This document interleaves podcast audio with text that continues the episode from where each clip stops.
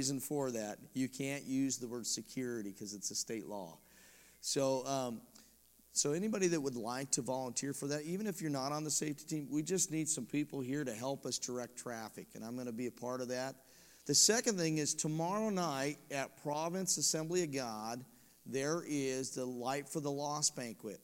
Um, so if you're and I'm that was the other thing I forgot to mention this morning. So if you're interested or you want to let people know about the Light for the Lost banquet tomorrow night at Province Assembly, I'm going to that. I don't have my phone with me. I think it's at seven o'clock, but I can get my phone and let you know for sure.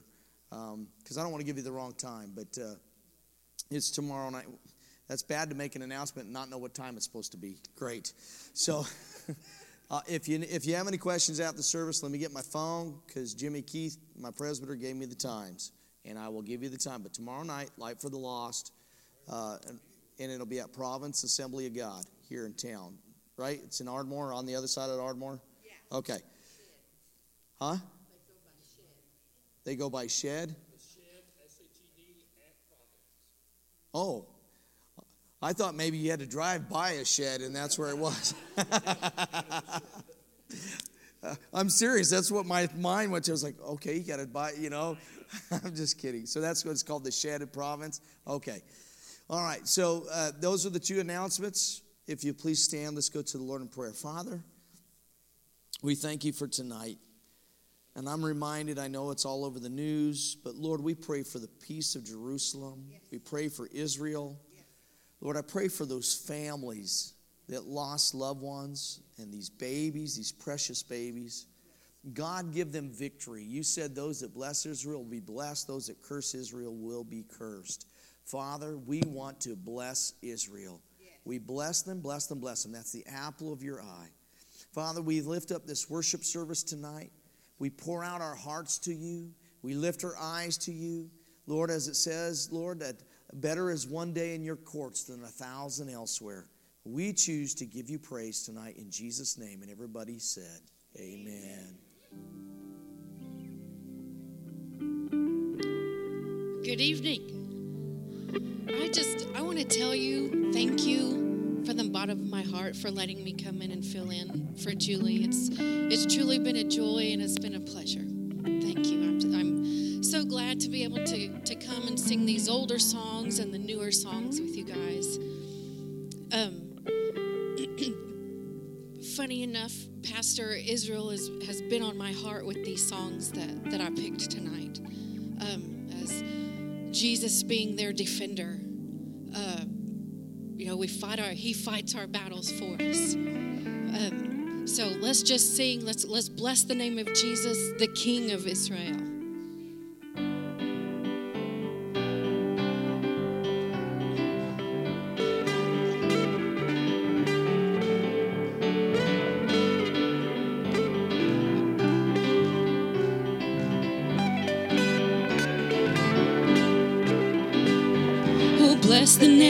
Jesus. Praise the name of Jesus. Sing to the King of Israel.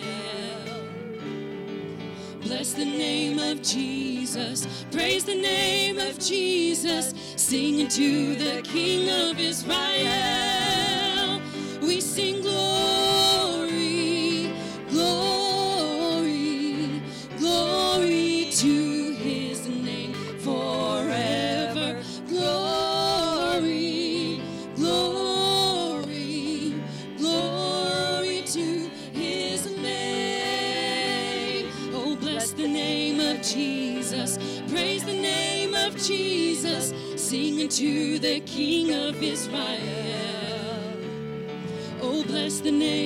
Jesus, praise the name of Jesus, singing to the King of Israel.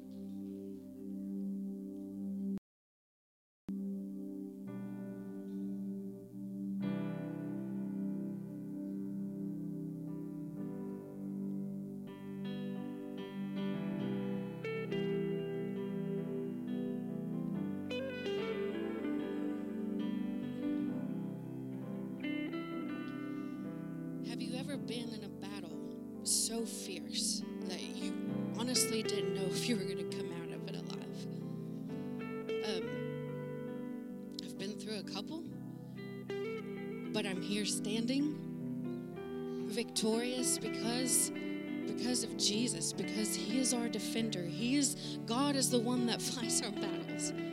He fights for us. He tells us, just be still. And I've got this. I've got this. All we have to do is not give up. That's all we have to do is stand still, praise, worship, bow down, and we will see victory if we just don't give up. You go before I know that you've even gone to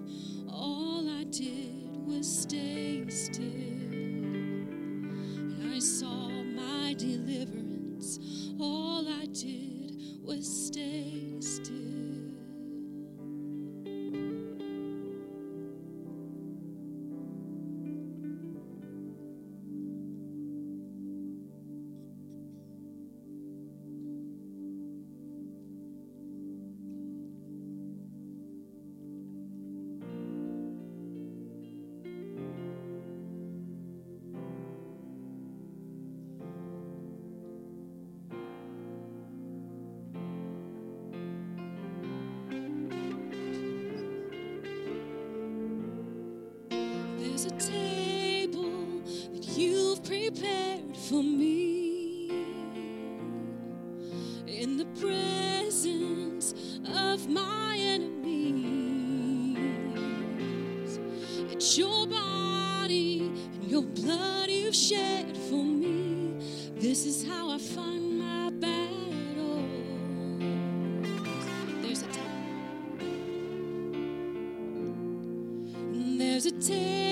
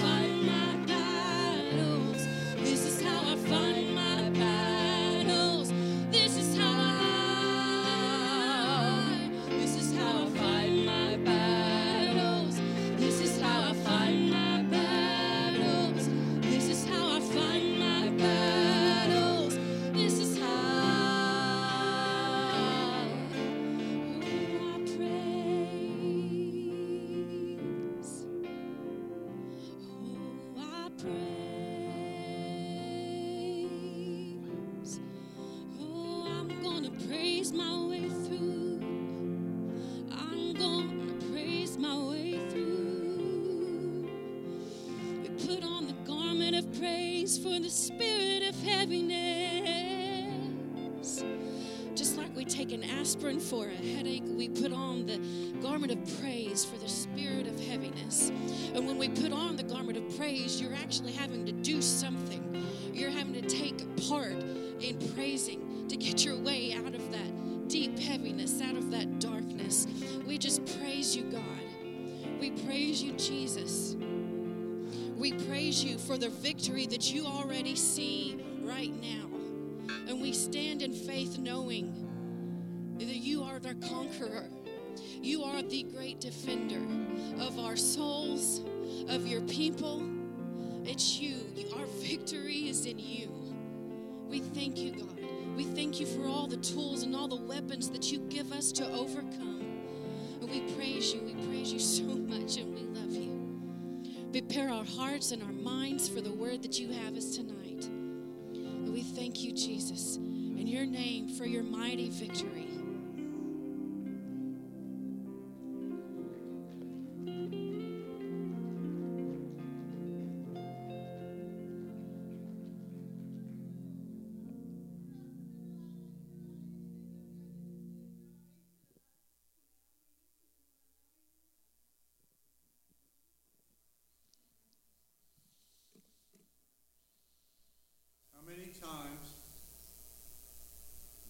Face things and I'm the last one you come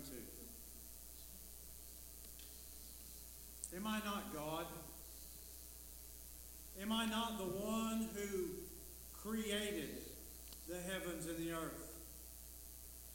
Am I not the one who created even the devil himself? I did not create him that way originally. But he made a choice turn against me and my kingdom. And he's been defeated, and especially on this earth since my son rose from the dead. Hmm. Do not worry. Do not fret. Do not fear. How many times do I tell you that in my word? And let and you let and yet you let yourself become anxious. Why? Have I lost my power? Have I lost my ability to be the great God of all creation? What does my word tell you? I am God. I change not. So, whatever you face, it may seem insignificant what I tell you to do, like Gideon with 300 men against a multitude of thousands. The battle was the most inconceivable, illogical thing you could think of, but what was not taken into account was it was my plan. It was my design. And with pitchers that had torches in them and ram's horns to blow, they did what I told them to do, and I destroyed thousands of an army. Is anything too hard for me? Is anything too difficult for me? Quit talking to me about how big your trial is and how big your problem is, and start telling your problem how big I am. Hmm. Let them know, let that problem know that I am the Lord God Almighty.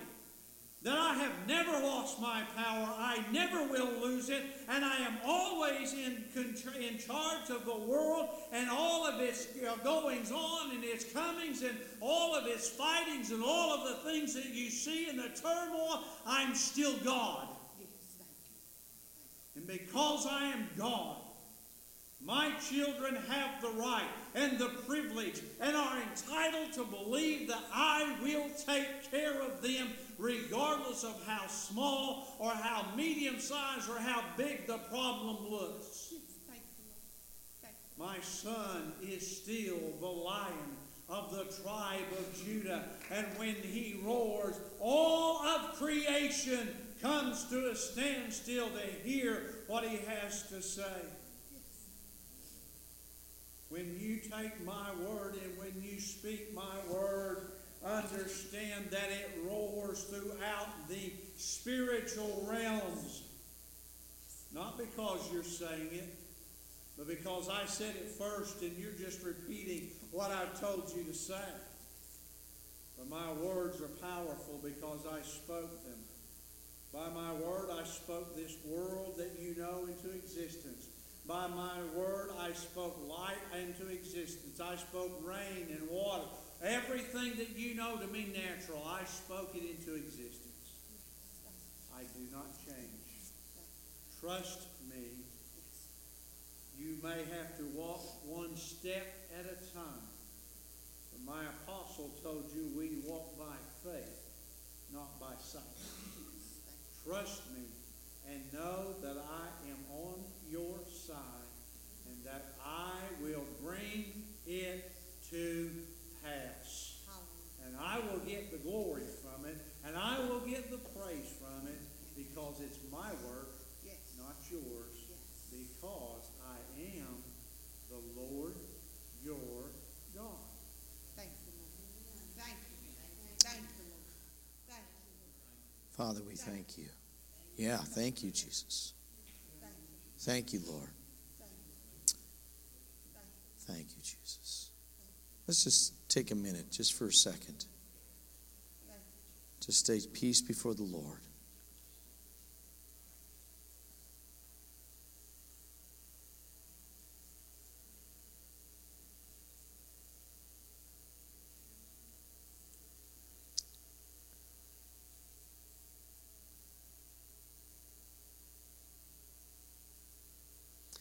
Father, forgive us for the times that we have not trusted you. Forgive us for the times that we looked at our problem as bigger than you. Forgive us, Lord, for talking about it too much. We're not trusting you enough, knowing that you will supply not only all our needs, but you'll take care of us. So, Father, we do that right now. We give it to you in Jesus' name. And everybody said, Amen. You may be seated. It's interesting. I know that this was right on. Um, the scripture that kept coming to my mind was Gideon throughout the worship. God is good. All the time. God is good. All right. Well, good evening. How's everybody doing tonight? I have like an echo or something going on with my mic here. Do you ever get a phone call and you get an echo of your own voice? I don't mind talking, but if I can hear my own voice to myself, it bothers me. All right, we're back into the book of James. If you have your Bibles, go with me to James chapter 4.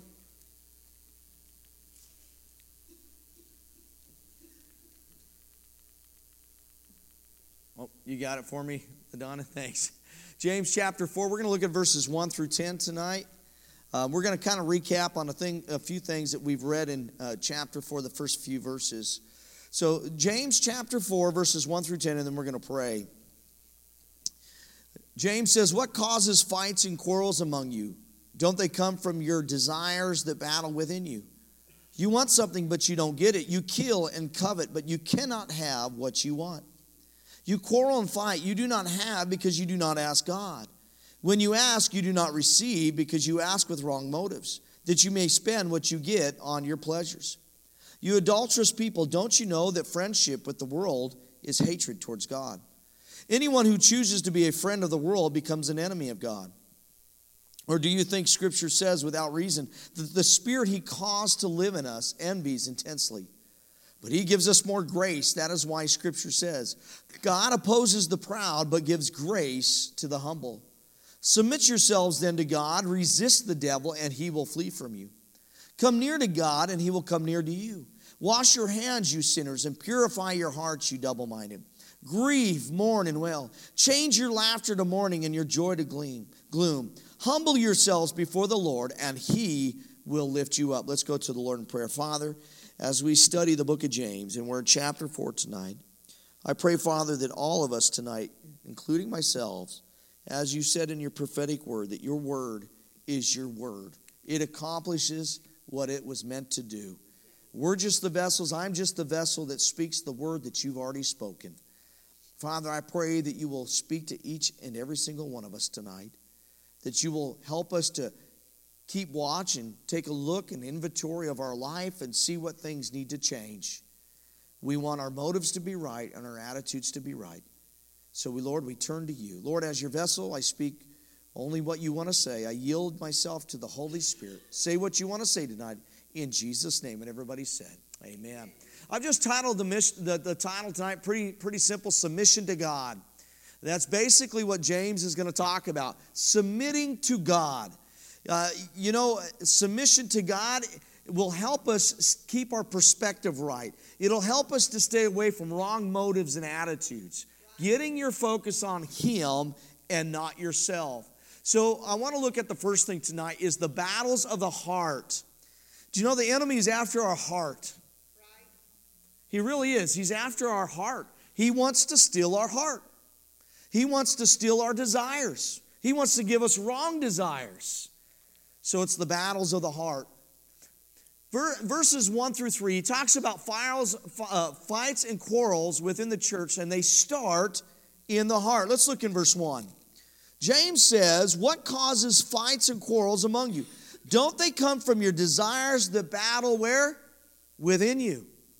It's something that comes from the heart. Jesus said, Out of the abundance of the heart, the mouth what? Speaks. And out of the heart come vile things, all the bad stuff. It's not what goes into you that makes you unclean, it's what comes out of you. Like one of my favorite shirts is bacon, another reason why Jesus loves me. You guys didn't get that. It actually has a big slice of bacon there, and it says bacon, another reason why Jesus loves me. It's not what goes into you that defiles you, it's what comes out of you. You can test your fruit by the way you respond to other people. Right? You can test your fruit. And actually, we don't really call that response, we call that reaction. One of my mentors one time told me, stop reacting and start responding. The difference is reacting, you immediately respond, react, right? You act out what somebody's done to you or how they've treated you. Response means I take time to think about it, then I react. So, fights and quarrels within the church. Remember again, James is speaking to this church that's been scattered, and evidently there was some kind of fighting and quarrel going on with wrong desires and motives within the church. That still happens today. I was reading one of the commentaries, and they said if you think, if we got this higher than uh, we think of the early church, uh, just go back and read First Corinthians and Second Corinthians, and you'll find out there were all kinds of problems within the church. You look at James, there was quarreling and fighting going on. Paul dealt with it. And the reason why there's quarreling and fighting is because churches are made up of people. And how many of us are imperfect tonight? There's been people in churches I just like, whoop. I'm not saying here, so don't think of that. But there have been times in the church I went, oh boy, and I've gone the other way. And that's wrong. That's a wrong attitude. Right? Yeah. I got a few yeps out of that, so maybe God's hitting some things here in the heart. But quarrels and fights, even within your family, they come from the battles that fight within yourself, within your heart. You want something, verse 2, but you don't what? You don't get it. Again, I've shared this the last couple weeks because I've gone to this scripture. You kill and covet, but you cannot have what you want. So you quarrel and fight. It all comes back to me, myself, and I. It's what I want, what I'm not getting, and somebody's made me mad. That happens within the church, doesn't it? I want this, and they're not giving it to me, so I'm out of here. They said something that hurt my feelings. That's it. How many of us have ever been offended before? Do you know, as a pastor, there's been times I've been offended and I went, man, I'm done. Oh, right? And then God says, no, you're not. But we do that with the church. People get offended, they get their feelings hurt. And, and a lot of times it's misunderstandings. Misunderstandings can cause a lot of hurt within the church. There are times I say things and I don't mean to say, or maybe I didn't think about how I said it, and then it offends somebody. And I'm sure I'm not the only one. And so it really it comes back again to I got my feelings hurt, I got this done, or this person did this to me, or this didn't turn out the way that I wanted to, and so we get upset. Sometimes it has to do with positions within the church. Why did that person get it and I didn't? Right? A lot of times it has nothing to do with what's going on with the person, it's just that person stepped up at that moment. It, it just really goes back to our desires within us. We fight for things. You know, the disciples did that with Jesus, especially Judas. They thought he was going to restore the kingdom then. They thought he was going to overthrow, overthrow the Romans. They thought that he was going to become king then because you got to understand in the Jewish mindset, they don't look at the Messiah the way same way you and I do. They see the Messiah as they don't see him as deity. They don't see him as God. They see him as a ruler that's going to rule. You and I do. We look at Jesus as what? The Son of God, as God. But they looked at him, even today, Jews don't look at the Messiah the same way we do. And the Jews that get saved, it's because the Lord reveals himself to them. But they look like he's just going to be a leader. That's why when this Antichrist comes, which I think we're getting really close, they're going to be looking for a leader to rule them, to bring peace and stability and security. So again, we've got to look at this as battles that are fighting within our own hearts. So the disciples, again, they thought Jesus was going to restore it, and then they got angry, right? Judas got angry. He got upset. So that's why he turned Jesus over to the Pharisees and Sadducees. Because Jesus didn't do what he thought he should. You know what the biggest problem with all of us is? We let our agendas get in the way of God's agenda. We let our agenda get in the way of God's agenda. We need to say, okay, God, what's your agenda for my life? In fact, hold your spot here.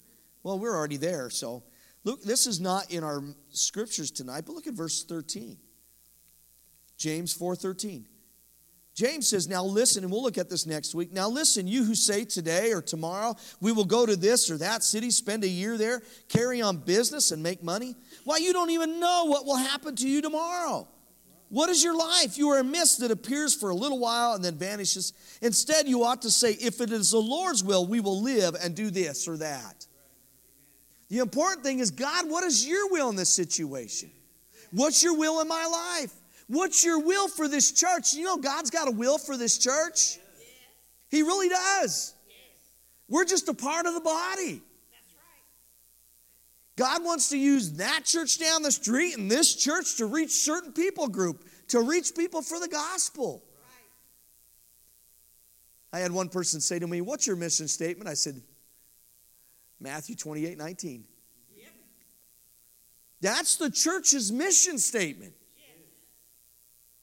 Think about that for a minute. What is the Great Commission?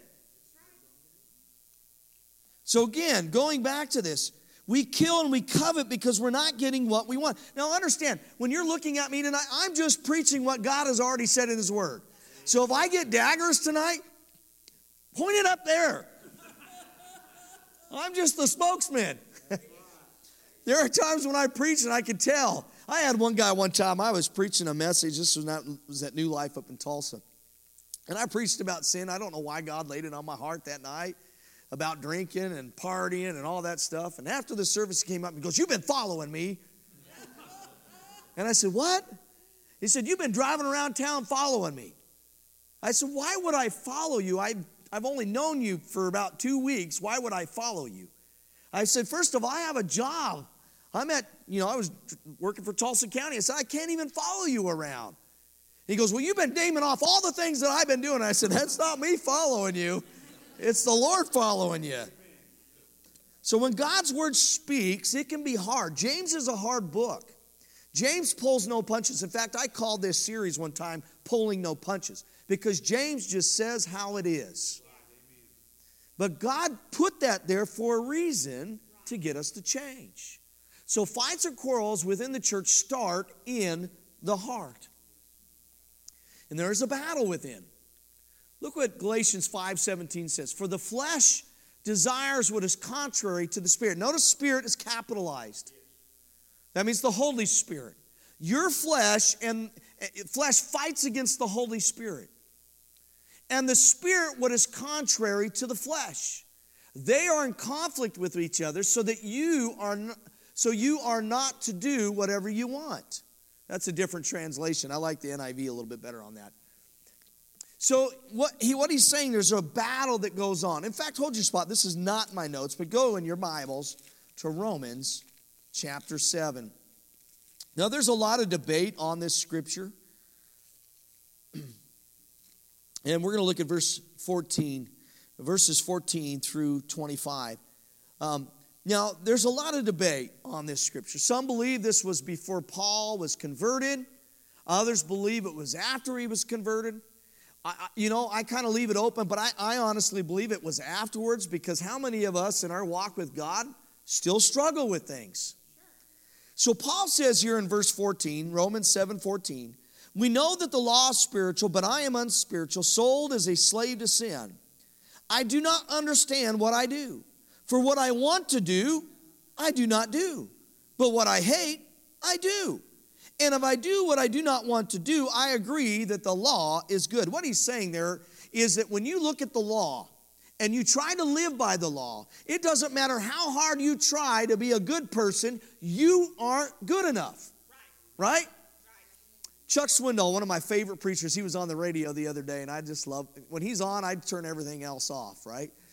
And I remember a sermon he did. He said, he was speaking about the flesh and the law, and he was talking about how our flesh wants to violate the law. Now, the law was there to point us to what?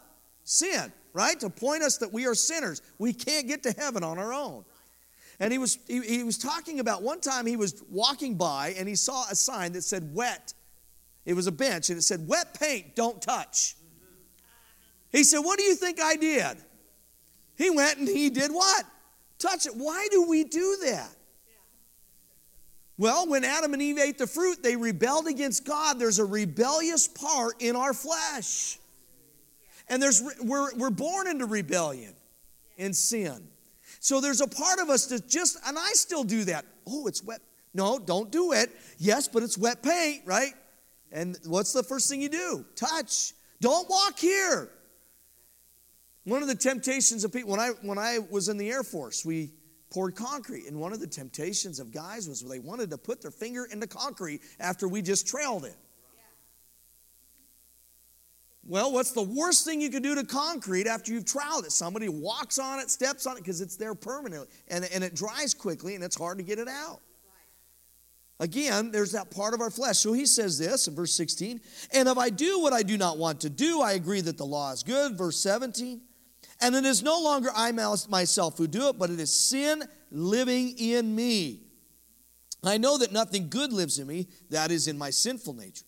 For I have the desire to do what is good, but I cannot carry it out. For what I do is not the good I want to do. No, the evil I do not want to do, this I keep on doing. Now, if I do what I do not want to do, it is no longer I who do it, but it is the sin living in me that does it. So I find this law at work. When I want to do good, evil is right there with me. For in my inner being, I delight in God's law, but I see another law at work in the members of my body, waging war against the law of my mind and making me a prisoner of the law of sin at work in, within my members. What a wretched man I am. And that's all of us. That's all of us. How many of us could say, I am a wretched man or woman? Right? I meant woman because there's women here. I'm not a wretched man and woman. You understand that, right? I had to clarify that because we live in a day. Never mind, you get it. Verse 24 What a wretched man I am. Who will rescue me from this body of death? Remember, the old flesh is not redeemed. Your flesh is not redeemed. My flesh is not redeemed. And if Jesus doesn't come back in our lifetime, which I believe he will, my body's going to go into a grave because it's not redeemed. My spirit man is, but not my flesh. That's why in Galatians 5 17 it says, The flesh desires what is contrary to the spirit, and the spirit what is contrary to the flesh. They are in conflict with each other so that you so you do not do what you want. Right? And that's exactly what Paul is saying here. But thank goodness there is an answer to our problem. He says, What a wretched man, man, I am. Who will rescue me from this body of death? Verse 25. Thanks be to God through Jesus Christ our Lord. So then, I myself, in my, in my mind, am a slave to God's law, but in the sinful nature, a slave to the law of sin. Now, Romans 8, look at this. Now, understand, in the original language, they did not use the word therefore. We put that there. So when you read it, get rid of therefore and put, there is now no condemnation for those that are in Christ Jesus, because through Christ Jesus, the law of the Spirit of life set me free from the law of sin and death. Hallelujah. That means that we, who is, whom the Son sets free, is free what? Indeed. You're free. Do I mess up sometimes? Yes, I do. But hallelujah, God has set me free. So, going back to the desires within the church, they were allowing their flesh to win the battle. They were le- allowing their evil desires to win the battle. Let's go back to, to James here.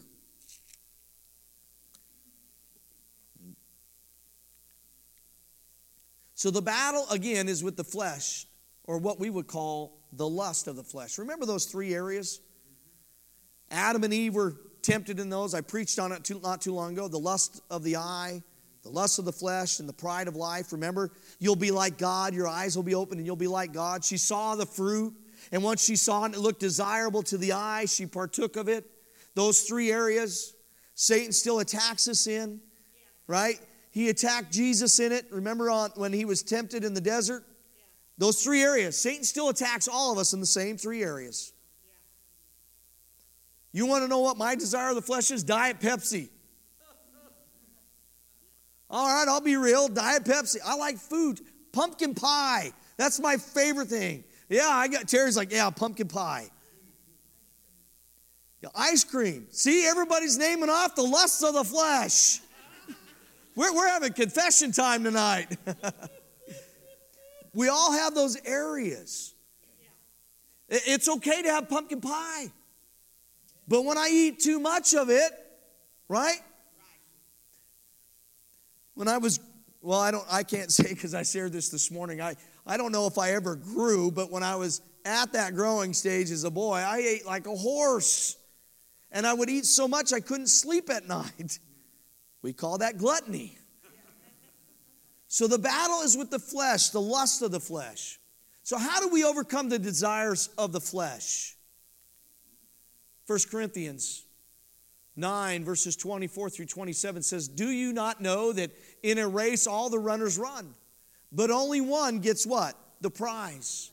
Run in such a way as to get the prize. Everyone who competes in the games goes into strict training. They do it to get a crown that will not last, but we do it to get a crown that will last forever. Therefore, I do not run like, a, like someone uh, running aimlessly. I do not fight like a boxer beating the air. No, I strike a blow to my body and make it my slave so that after I have preached to others, I myself will not be disqualified from the prize. So here the Apostle Paul is writing about himself. He's speaking to the Corinthians. One of the things about the Corinthians, they had a problem with sexual addiction. Yeah, we can talk about that in church because it's in the Bible. They had a problem with it. They had five temples to the god of Athena. And they had sexual prostitutes there. And they would go to worship their God by having sex with somebody. And so in the early church, Paul had to deal with a lot of these issues. And so Paul is saying, listen, he's telling them, you can overcome this by the power of God that lives within you. And how you do it is discipline. And the power of God, there's other ways. We're going to look at some other things tonight. But the number one he talks about is he says, I strike a blow to my body. Now, he didn't physically go hit his body. But what he was telling himself and telling his body was what? No. I, I got to have one more piece of pie. No, you don't. You're diabetic, right? My grandpa and grandma were diabetic. My, my, my grandma passed away from diabetes. She was type 1. My Uncle Terry passed away from type 1. It's learning to say no to the sugar. Do you know what the number one addiction in America? We don't talk about it, is sugar. Sugar is the number one addiction in America. Corn, uh, uh, corn syrup. It's horrible for you. Yeah, but it sure does taste good, doesn't it? Again, there's the flash, right? Another one of mine. I love licorice. Black, red. You know, and if I eat one, I, I'll eat a whole pack. Stacy had to take it from me. She'll literally, because she don't like the sound of me chewing. Anybody do that with your spouse? You know? My wife will literally take things from me. Well, the other night, I got to tell you this. I'm going to get in trouble because she's probably going to watch this. But we're sitting down eating, and I'm eating some chips. Well, my nose is plugged. So I'm kind of eating with my mouth open, and I'm watching a movie. And she's like, Do you have to eat with your. I don't know what that has to do with this tonight, but, anyways. I'm sorry. Sometimes my brain goes off in a whole bunch of different directions. But Paul, what Paul is saying here is we need to discipline our bodies. The word disciple means discipline. You've heard me share that. That's where we get our root that word root word from. Look at Galatians 5:16. Here's number 2. So I say let the Holy Spirit guide your lives, then you won't be doing what your sinful nature craves.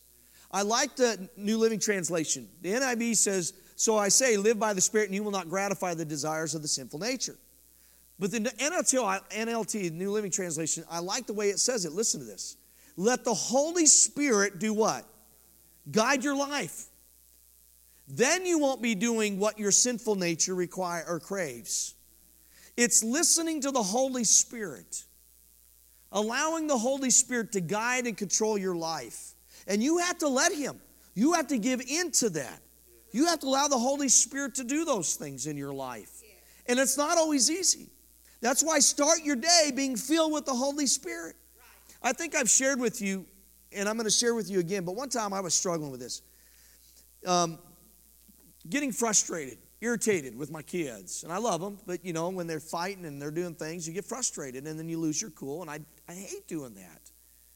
And I remember going to the church there in Abernathy, and I'm just frustrated. I'm praying, and I, would go out and I walk. I walk up the creek because we had Abernathy Creek, and I'd walk two miles and go for my walk with my weighted vest, and I'd talk to God. And I remember the Lord saying, reminding me of that creek. And He said, you know, at the time it was summertime, and it gets dry there in the summer, and the creek was barely running. And, he, and I saw grass growing and branches in there, and I just felt like the Lord said, What causes those, that grass to go, and what causes those branches to be moved? I said, The flow of the water. And He goes, That's how it is with my spirit. When you get filled with my spirit and you pray in the spirit and pray in your prayer language and you spend time with the Lord and you spend time in worship, I begin to wash all that stuff out. And I fill you up with strength. So I'm thinking, okay, God, is this really you? Did I just hear this? Anybody ever do that? You pray and you're like, was that really the Lord or was that me? Aren't you glad you got a pastor that does the same thing you do? So I, I, get in the I get in the car right after I got done praying. It was time for me to go home, and uh, and I get in the car and Alan Jackson was talking about being filled with the Holy Spirit and how to overcome the desires of the flesh. Guys, start your day off in prayer and worship and God. That doesn't mean your day is going to be perfect. But ask God to fill you with the Holy Spirit and he'll do it. God, fill me with strength. Give me power. Give me anointing, right? The key is being, again, filled with the Spirit and being guided by the Holy Spirit. Let's go back to Romans chapter 8. I should have just kept it there. It's funny how I go ahead of my notes here sometimes. Romans chapter 8. I want to talk about this a little bit.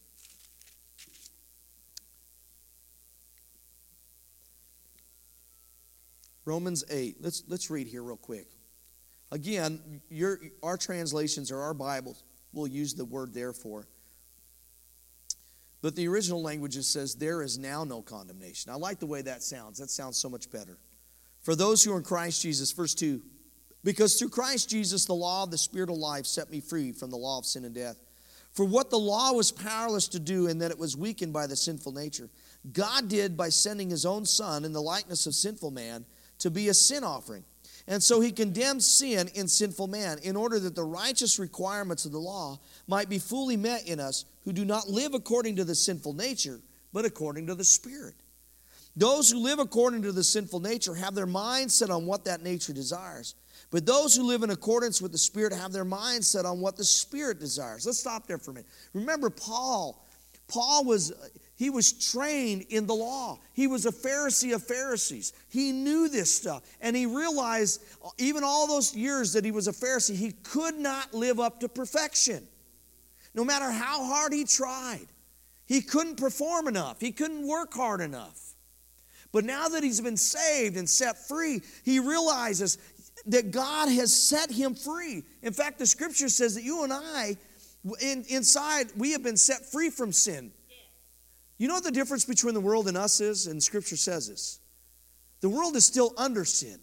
We've been delivered from sin, we just choose to sin.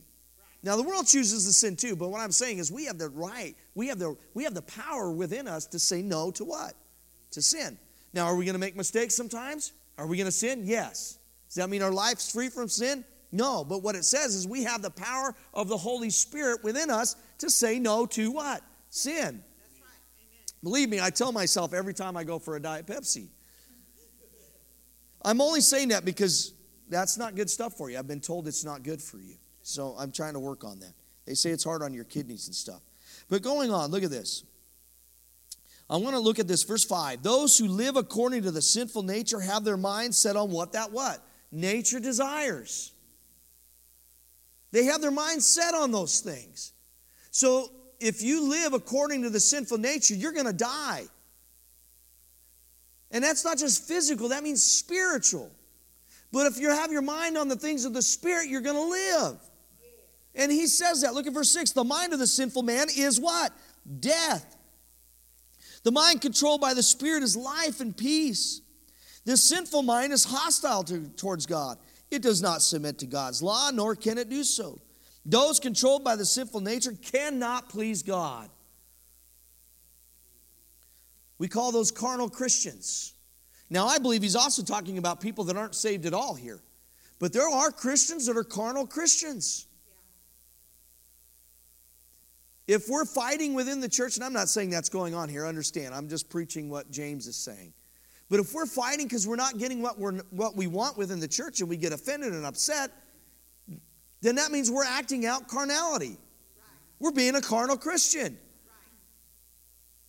So, where is your mindset? Where's your thoughts? Who do you have your mind focused on? Verse 9, you have, I like this. He tells them, he's speaking to these Roman Christians. He says, You, however, are controlled not by the sinful nature, but by the Spirit. And then he says this if the Spirit of God lives in you. That's a good question to ask people. Paul says to examine yourself to see if you're in the truth, right? So if you're if you're controlled by the spirit and not by the sinful nature, that means God lives in you and you belong to Christ. Verse 10 But if Christ is in you, your body is dead because of sin. Okay, there you go, right? Even though we're saved, our body's still dead to sin. It's still going to go in that grave. Unless God rise, raises you from the dead, do you know those people that get raised from the dead, they still eventually die again? The only death that we're not going to see is when the rapture happens. And I speak about that all the time. You're going to get tired of me talking about it. One of these days, you're going to be like, oh, Pastor, I'm not tired about it now, right? I think it's going to happen. I'm excited about it. And you don't, can I share something? You do not have to be afraid of the rapture. You don't have to be afraid of it. If you're born again, you're going to go. Right? You're going to go. What happens if I make a mistake and the rapture happens or I get mad in traffic? Does that mean I'm going to be left behind? No. We, have made it to where, man, if you, if you just sneeze the wrong way, you're out of the kingdom. That's not the way it works. In the old days, if you played cards, you're out of the kingdom. Well, whoops, I've played spades. What's that going to do for me, right? That's not the way it works. So, verse 10 But if Christ is in you, your body is dead because of sin, yet your spirit is alive because of righteousness. Hallelujah. You are the righteousness of Christ. Verse 11 And if the spirit of him who raised Jesus from the dead is living in you, he who raised Christ from the dead will also give life to your mortal bodies through a spirit who lives in you, which means that he's going to give you the power to say no to your flesh. Right? Man, I got a few amens out of that. I'm only doing that on purpose because I want you to get the picture of this. We can have victory in this life. You got an eating disorder, you, you struggle with eating. God can give you victory over that. Your tongue is a part of the flesh.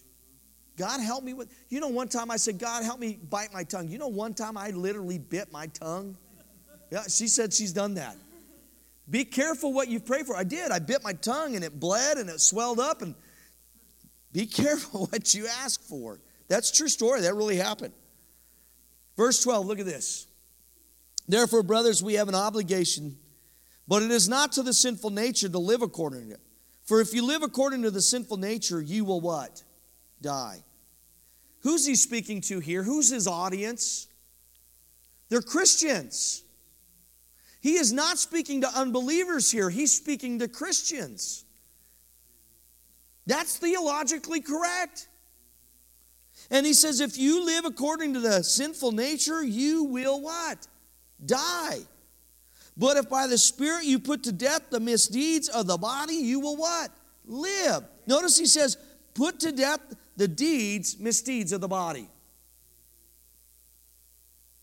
Verse 14, because those who are led by the Spirit of God are the sons of God. If, if, if you're led by God's Spirit God's leading you and confirming man, that's a confirmation of your relationship with God. If people say, well, you know, you know, I got saved years ago, am I really, well, is God confirming things in your life? Is He leading you? Is He guiding you? Are you listening to Him? Are you watching Him? God will confirm things.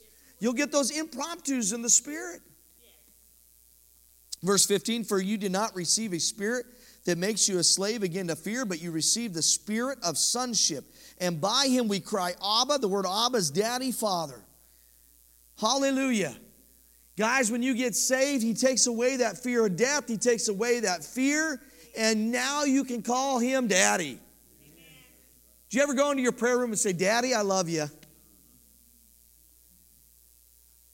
You've been adopted. Verse 16 the Spirit Himself testifies with our spirit that we are God's children. Now, if we are children, then we are heirs, heirs of God, and co heirs with Christ, if indeed we share in His sufferings, in order that we may also share in his glory. Again, James is dealing with the flesh, and we're talking about how do we overcome the desires of the flesh, those desires that battle within us, those wrong motives. God deals with you on them. He'll speak to you, He'll convict you about it, He'll speak from the pulpit about it.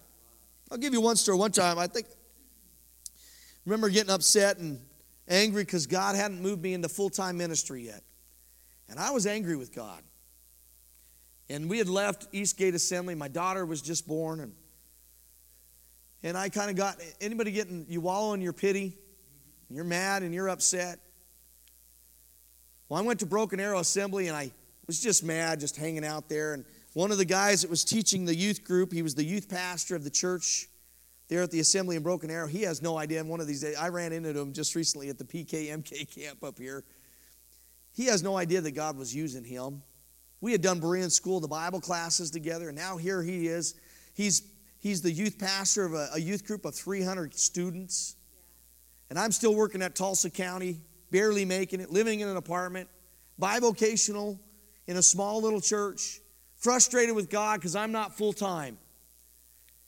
And I'm sitting out there just having a pity party in the, in the hallway, and he's preaching about covetousness and jealousy and and not getting what you want. And, why, and then he literally said, And why hasn't God put me in full time ministry yet?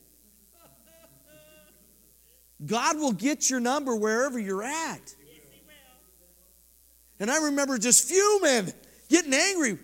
And it wasn't him that I was mad at. I was mad at God because God was calling me on the carpet. Well, then a few weeks later, and you've heard this story, I was still mad at God. I didn't go to church. I took a few weeks off. I was mad. I was credentialed. Pastor, I'm not going to church. One Sunday, I just have this you know how the Holy Spirit works. You need to go to Believers Church this weekend. I don't want to go, Lord. You need to go to Believers Church. I said, okay. I said, Stacy, we need. God, I feel like we're supposed to go to Believers Church today. So we go to Believers Church, and one of their staff pastors was preaching that day, and he goes, he's preaching on 1 Timothy chapter 3 on, on the characters, uh, traits of a pastor. And he starts nailing off these things. And he goes, Maybe the reason why you're here today and you're mad at God is he hasn't put you into full time ministry. Maybe it's because of some of these character issues that you haven't got figured out yet.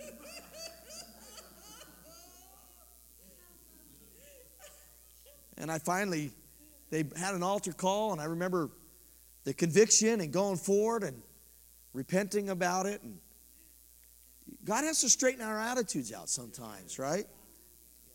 But when you're the when you're a child of God, God will lead and direct, he'll speak, he'll correct, he'll rebuke, and it doesn't always feel good, even with the flesh. When you're acting out in the flesh and maybe you're in the church, I don't know if we have those issues here. I don't know. I don't know your heart. But maybe you're like, why isn't this happening for me? Why am I not involved here? Why isn't somebody using me here? Well, maybe you need to ask God. If you ever ask God, maybe that's not the right time. Maybe it's not the right position. Because we could be in a position that we're not gifted in. I'm telling you right now, I am so glad I'm not a worship leader. I've told Julie that. I can't, I can, I can keep a tune a little bit, but I can't keep a beat. I don't know if you, I got her out of her clap earlier. And you have to have good rhythm and beat and have a good voice. And that's not me. That's not what God's called me to do. I wanted to do that as a kid, but that's not what God wanted me to do. My dream was also to be a pilot. I get motion sickness. I have found that out by going fishing out on the sea. So God has better things for us than what we have for ourselves. Let's go on here. Uh, we're a little over. If we can't get this done tonight, we can go next week. I want to look real quick at the adultery of the heart. There's the battles of the heart, and then those battles are the adultery of the heart. James calls these thing, these believers adulterous. Look, look down farther with me. Look at verse 3. He says, When you ask, you do not receive, because you ask with wrong motives, that you may spend what you get on your pleasures. You adulterous people, don't you know that friendship with the world is hatred towards God? Anyone who chooses to be a friend of the world becomes an enemy of God.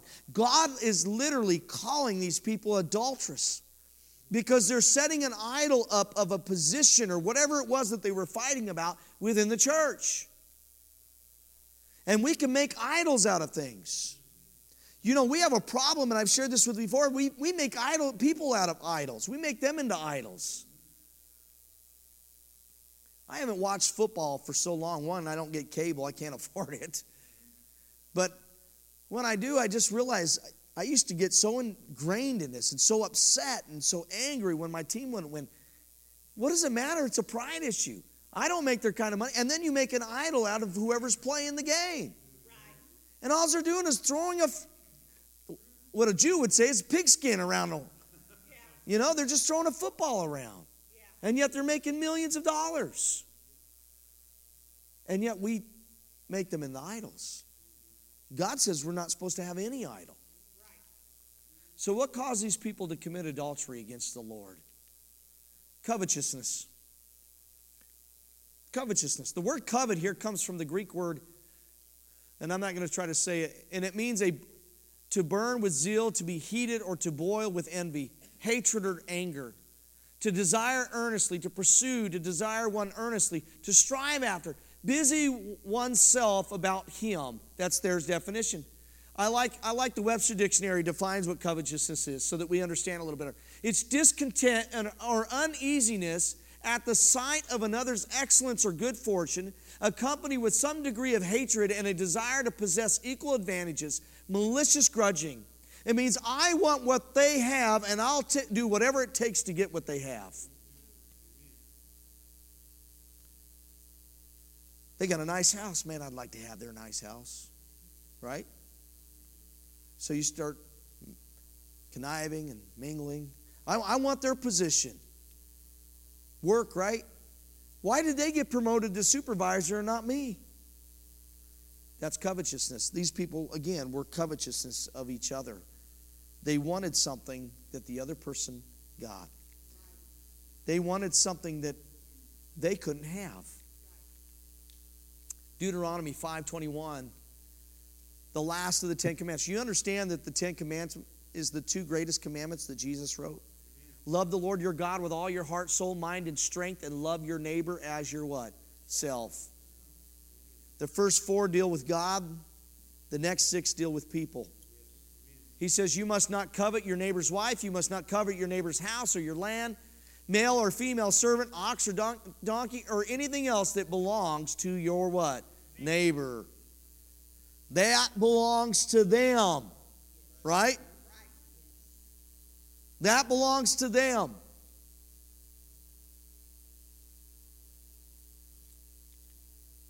The major source of quarrels and conflict in the church centers in a desire for recognition, honor, power, pleasure, money, and superiority.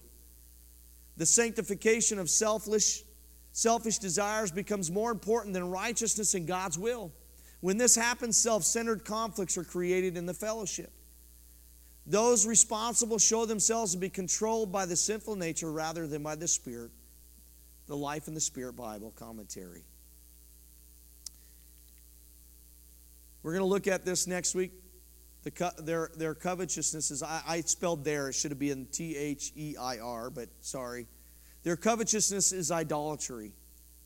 So when we covet something that somebody else has, we're, we're actually committing idol worship against the Lord. We're committing spiritual adultery. So we'll look at that next week. Um, everybody feel good now? Sometimes, you know, God's word can be tough but it's good for us. Yes, now, whether we have those issues or not, that's okay. But there's times in our life when that those things can happen. And the wonderful thing about God's word, it never gets old. You always learn something new about the word of God. Right? Amen. If you're not, you need to read it more. Hallelujah. I love you guys. I'm not trying to beat up on you. You understand that. This is James' words, this is God's word. Okay. Let's pray real quick. Father God, I thank you for all those that came tonight. I thank you for the privilege that you've given me to stand behind this pulpit, Lord. And I take that with all humility. Lord, we're a team. There's no one more person more important than the other. We're a team here tonight. Father, we want to see those things that build up your kingdom. We want to work together as a team. God, we don't want to put one position above another position. Instead, Father, we want to lift up the kingdom of God and your Son. So, Father, as we leave tonight, we're entering our mission field. Father, sheep get sheep. Give each sheep here tonight, because we're all your sheep. Give each of these sheep of yours, because they're your sheep. You're the great shepherd. Give them divine appointments this week. Speak through them and fill them with your Holy Spirit to give them words to share the gospel with others. Lord, let them plant seed, let them water seed, and Lord, let them harvest a seed by sharing the gospel and leading them to Christ. I pray that right now. Bless them, protect them, and strengthen them in Jesus' name. And everybody said, Amen. Amen. God bless you. Have a great night. If you need prayer, I'm here to pray with you.